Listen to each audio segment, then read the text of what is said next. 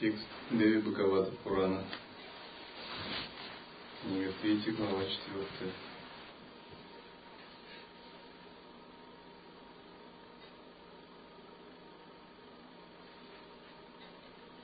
Шри Бхагаван Вишну сказал, поклонение богине, прокрытие, создательнице, постоянно поклонение, прекрасной, исполняющей желания, способствующей успеху и увеличению блага, поклонение, поклонение, имеющий природу сознания, бытия, блаженства, пребывающий за пределами сансары, поклонение, создательницы, производящей пять действий,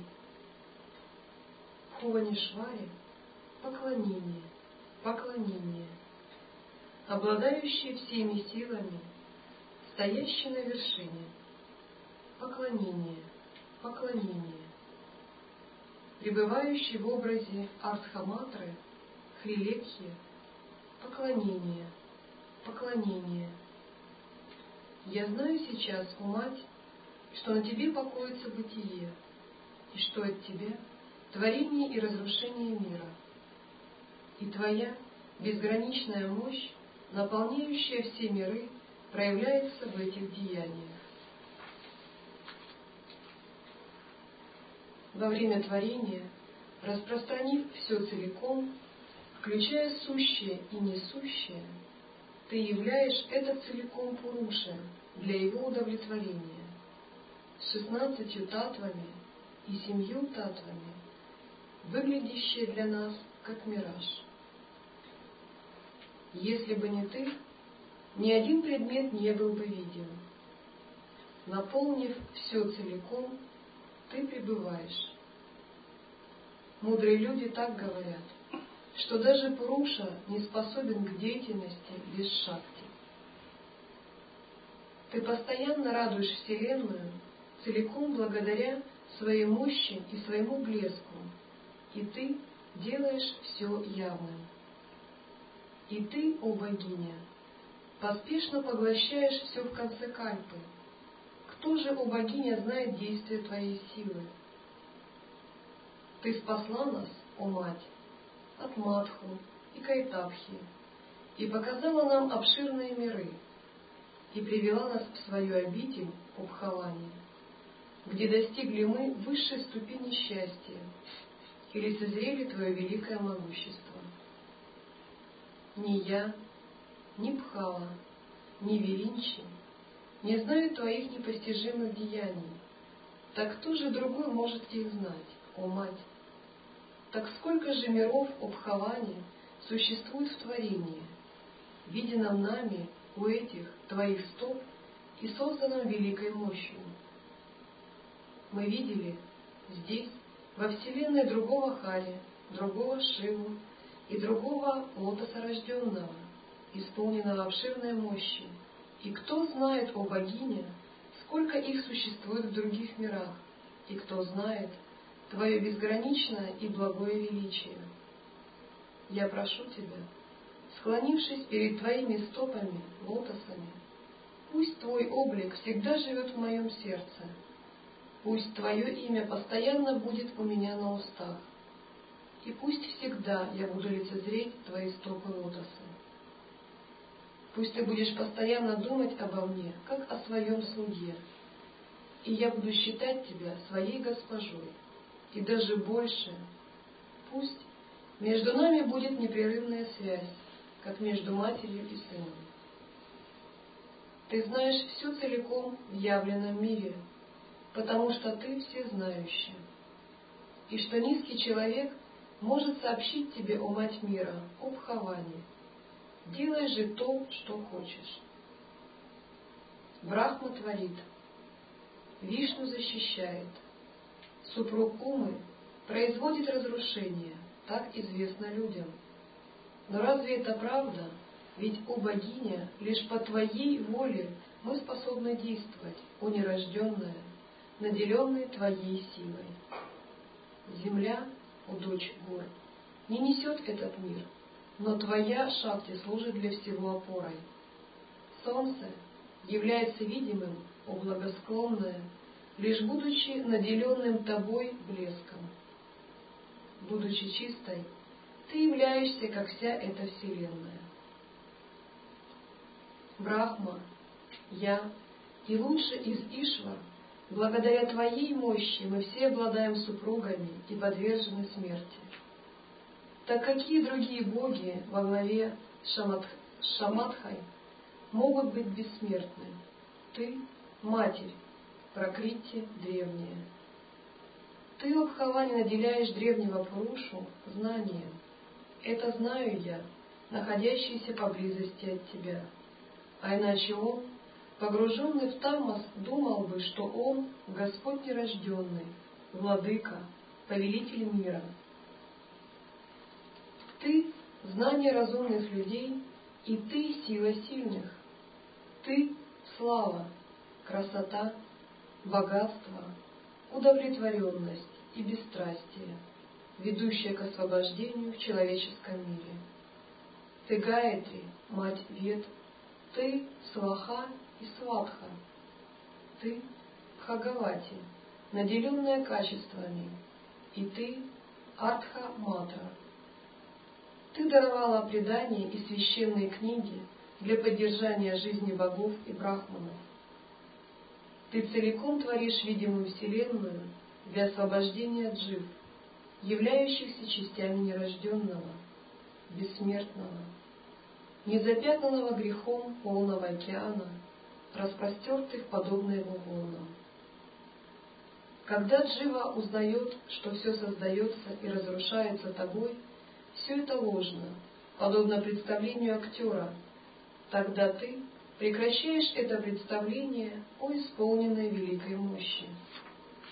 Ты — моя спасительница из этого океана бытия, наполненного заблуждением, и к тебе, о мать, я постоянно прибегаю, о разрушительница великих трудностей. Защити же меня во время моей смерти, во время, полная всевозможных страданий, ложных, возникших из любви и ненависти.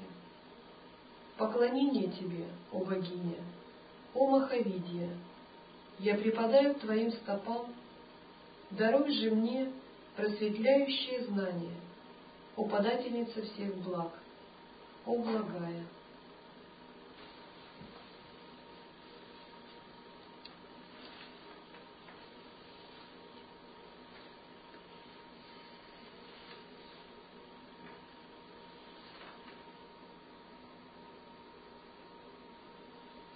На духовном пути есть две основные части. Первая – человеческая, вторая – божественная. Первая связана с очищением кармы, вторая связана с превосхождением кармы, проявлением игры. Как бы по логике вещей, конечная цель каждого йогина – это стать божеством и слиться с брахманом – Подобно тому, как гусеница превращается в бабочку, таким же образом и йогин превращается во что-то более высокое. Но вначале, когда мы занимаемся практикой, то мы не обладаем должными качествами, и нам их нужно просто развивать. Первые годы йогин просто упражняется, чтобы развить концентрацию, очистить праны, искоренить негативные черты характера, научиться освобождаться от эгоизма. Он как бы просто становится быть нормальным человеком, хотя бы. В лучшем смысле этого слова. Развивает концентрацию, гибкость, повышает ясность, интеллект и прочее. Нельзя стать божеством, если ты не прошел эту стадию. Тем более нельзя достичь освобождения. Это все называется накопление заслуги и очищение кармы. Если мы как-то очень нетерпеливы, и мы сразу хотим достичь освобождения, это нереально.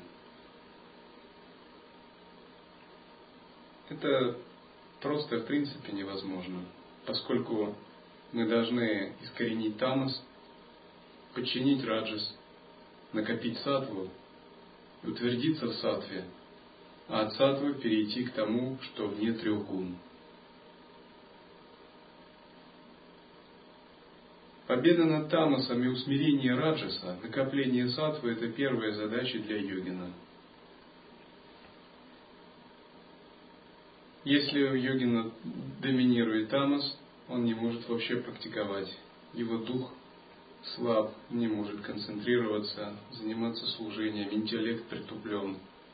Он пребывает в таком пассивном, вялом тамасном унынии. Если у йогина ум в раджасе, он не может созерцать, концентрироваться, высиживать медитации. У него дисгармоничные отношения. Наконец, когда у йогина ум в сатве, он гармоничен, созерцателен, внимателен, обладает ясностью, в нем открываются скрытые таланты. Как минимум, за первые годы монашеской жизни следует обрести сатву.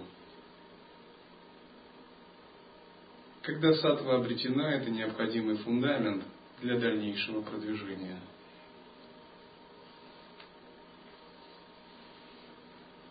На стадии сатвы, естественно, начинает возникать чистое видение,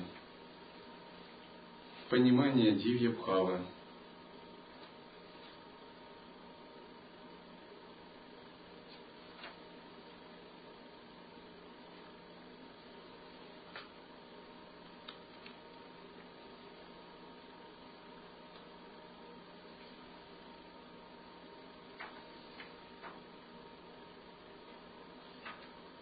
Человек, не развивший в себе сатву, пытающийся усердно практиковать, создает только проблемы, как себе, так и другим.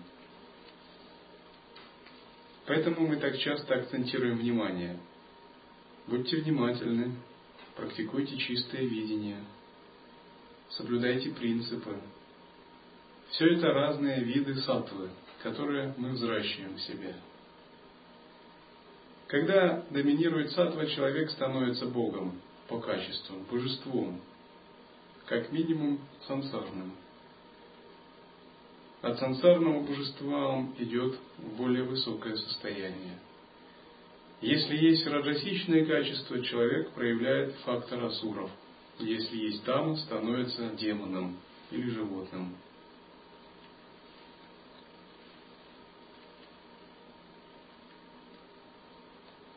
Первые годы практики, даже если у вас нет самадхи и кумбака не три минуты, это не страшно.